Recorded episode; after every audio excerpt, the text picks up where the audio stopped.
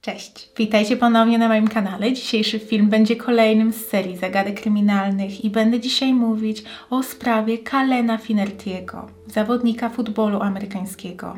To, co spotkało tego mężczyznę, jest zaskakujące i tragiczne. Zdecydowanie jest to historia, którą można opowiadać ku przestrodze. Nie jest to znana sprawa, dlatego liczę na to, że jeszcze o niej nie słyszeliście i jeśli chcielibyście poznać jej szczegóły, to zapraszam do oglądania.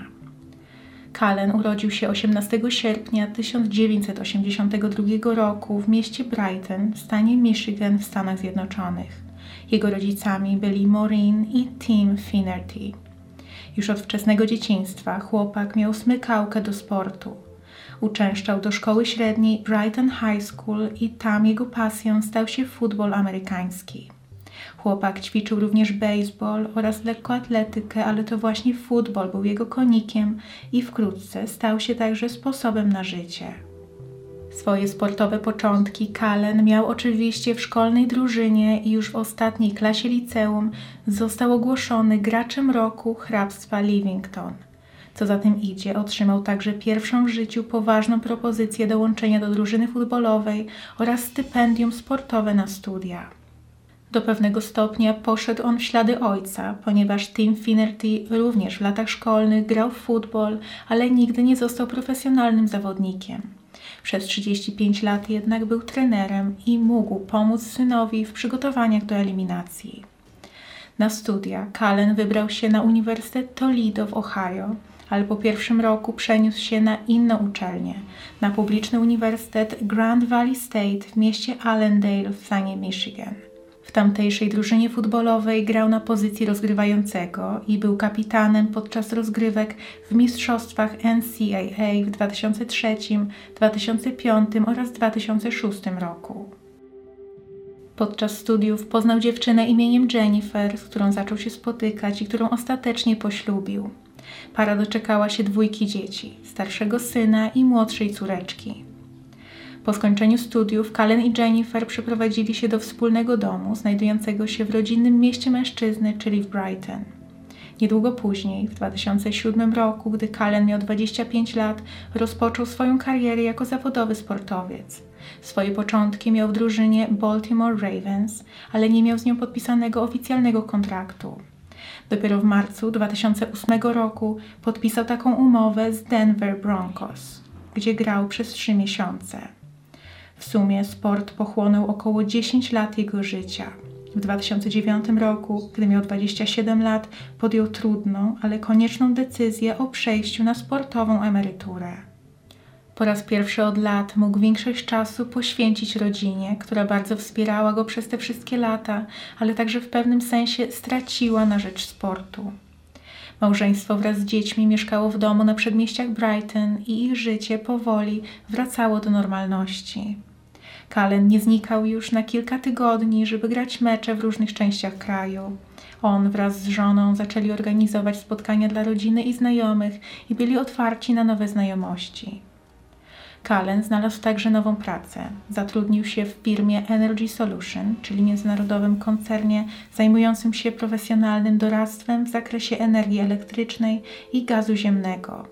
Wszystko wydawało się układać po jego myśli. Między nim a żoną stosunki nigdy nie wyglądały lepiej.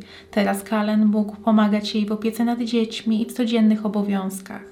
Nic nie wskazywało na to, że cokolwiek może zaburzyć ten rodzinny spokój. W tym miejscu warto jednak wspomnieć, że lata profesjonalnej gry w futbol i liczne kontuzje nie pozostały bez wpływu na zdrowie mężczyzny. Zmagał się z chronicznym bólem oraz ze zmianami w psychice i zachowaniu spowodowanymi urazami głowy. Większości z nich nabawił się, ponieważ był urodzonym liderem i nigdy się nie poddawał.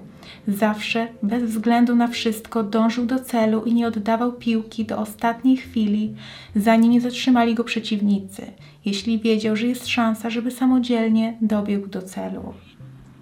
Zanim te wszystkie kontuzje i urazy go zmieniły, był najbardziej pogodnym i pomocnym człowiekiem, jakiego można znać. Nigdy nie pozostawił swoich przeciwników bez uścisku dłoni i gratulacji, niezależnie od wyniku rozgrywek. Ze względu na swoje problemy zdrowotne pozostawał pod opieką specjalistów. dzięki lekom przez większość czasu był w stanie funkcjonować normalnie i był oparciem dla swoich bliskich, choć zdarzały się sporadyczne epizody paranoi. Wśród przyjmowanych przez niego regularnie leków były silne preparaty przeciwbólowe, mające złagodzić ból, jakiego doświadczał.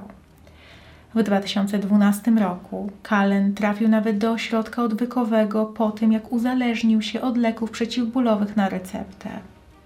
Podobno po opuszczeniu placówki sytuacja bardzo się poprawiła i mężczyzna przyjmował już tylko rekomendowane dawki. Nie oznacza to jednak, że jego zachowanie zupełnie wróciło do normy. Tak jak wspomniałam, miał ataki paranoi i urojenia.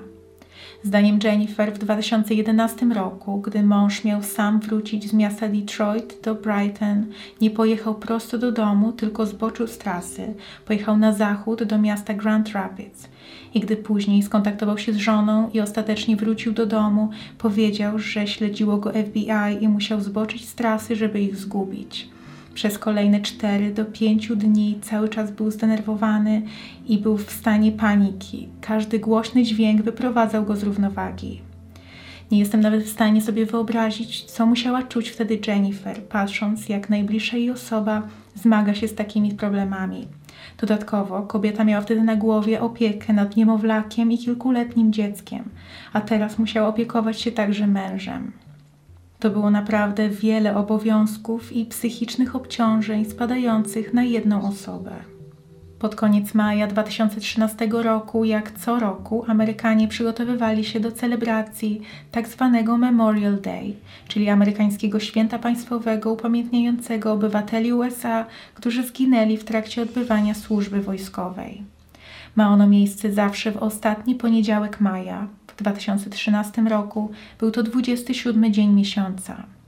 Zawsze towarzyszy temu długi, 3-dniowy weekend, w którym Amerykanie spotykają się z bliskimi lub wyjeżdżają na wycieczki. Kullen zaplanował na tamten weekend wyjazd na ryby nad Baldwin River w Michigan.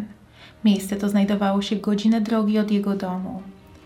Na wyprawę wybrali się również jego szwagier, czyli brat Jennifer, Matt Brinks oraz jej ojciec, teść Kullena, Dan Brinks.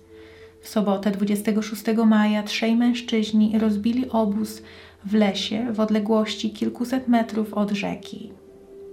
Wieczorem około 20:30 Kullen powiedział Mattowi i Danowi, że chce przez pół godziny popływać po rzece, żeby zapoznać się z terenem przed połowem następnego dnia. Według różnych źródeł miał płynąć albo nadmuchiwanym pontonem, albo niewielką łódką. Tak czy inaczej jednak, ostatni raz szwagier i teść widzieli go, jak zniknął z zasięgu wzroku za drzewami. Pół godziny później przyszli w umówione miejsce, ale po mężczyźnie nie było śladu.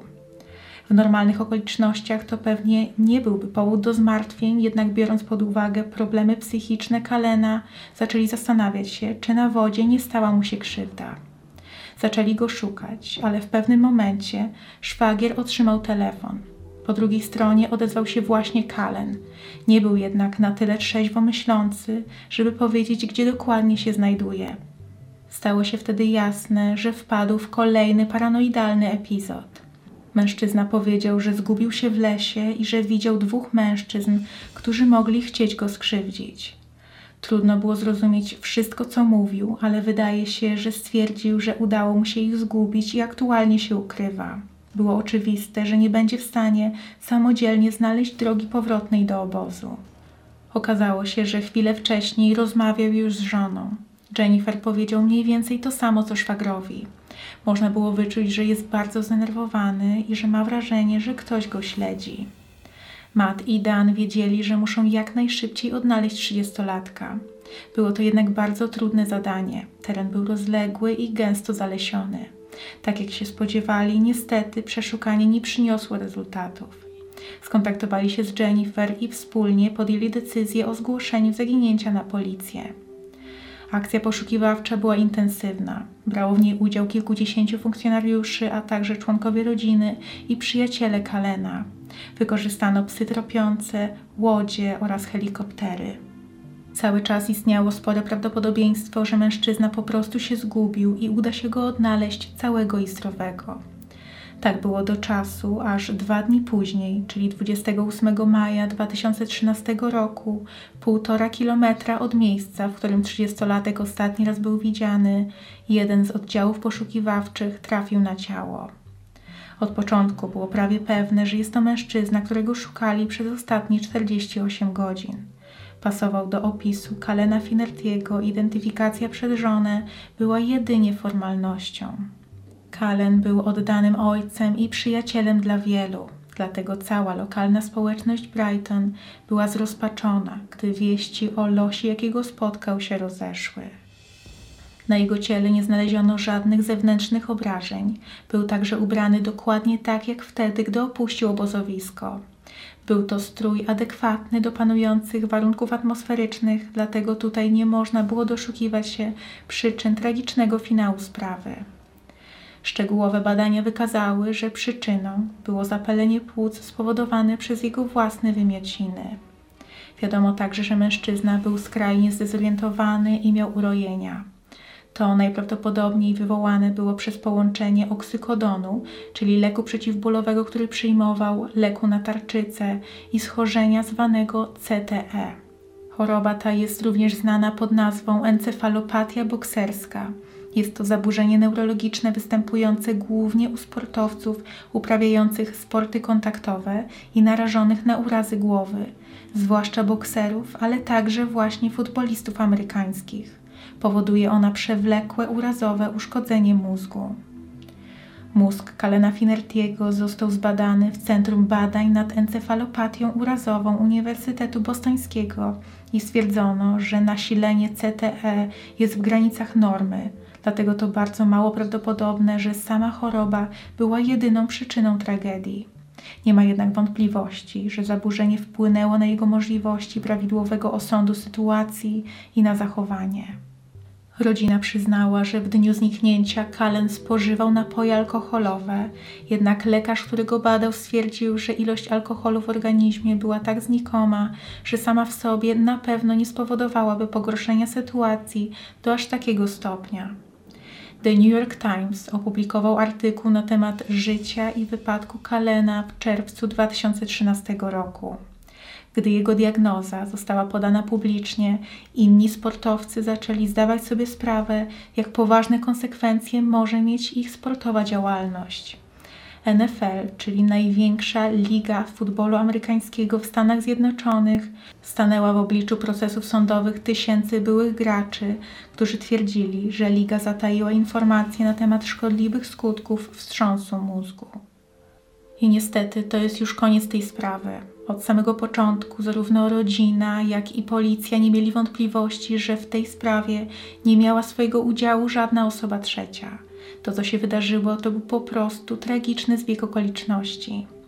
Sportowa kariera Kullena była jego wielkim marzeniem i wielką dumą i najprawdopodobniej nie zamieniłby jej na nic innego, jednak ostatecznie przyczyniła się ona w dużym stopniu do przedwczesnego zakończenia jego życia.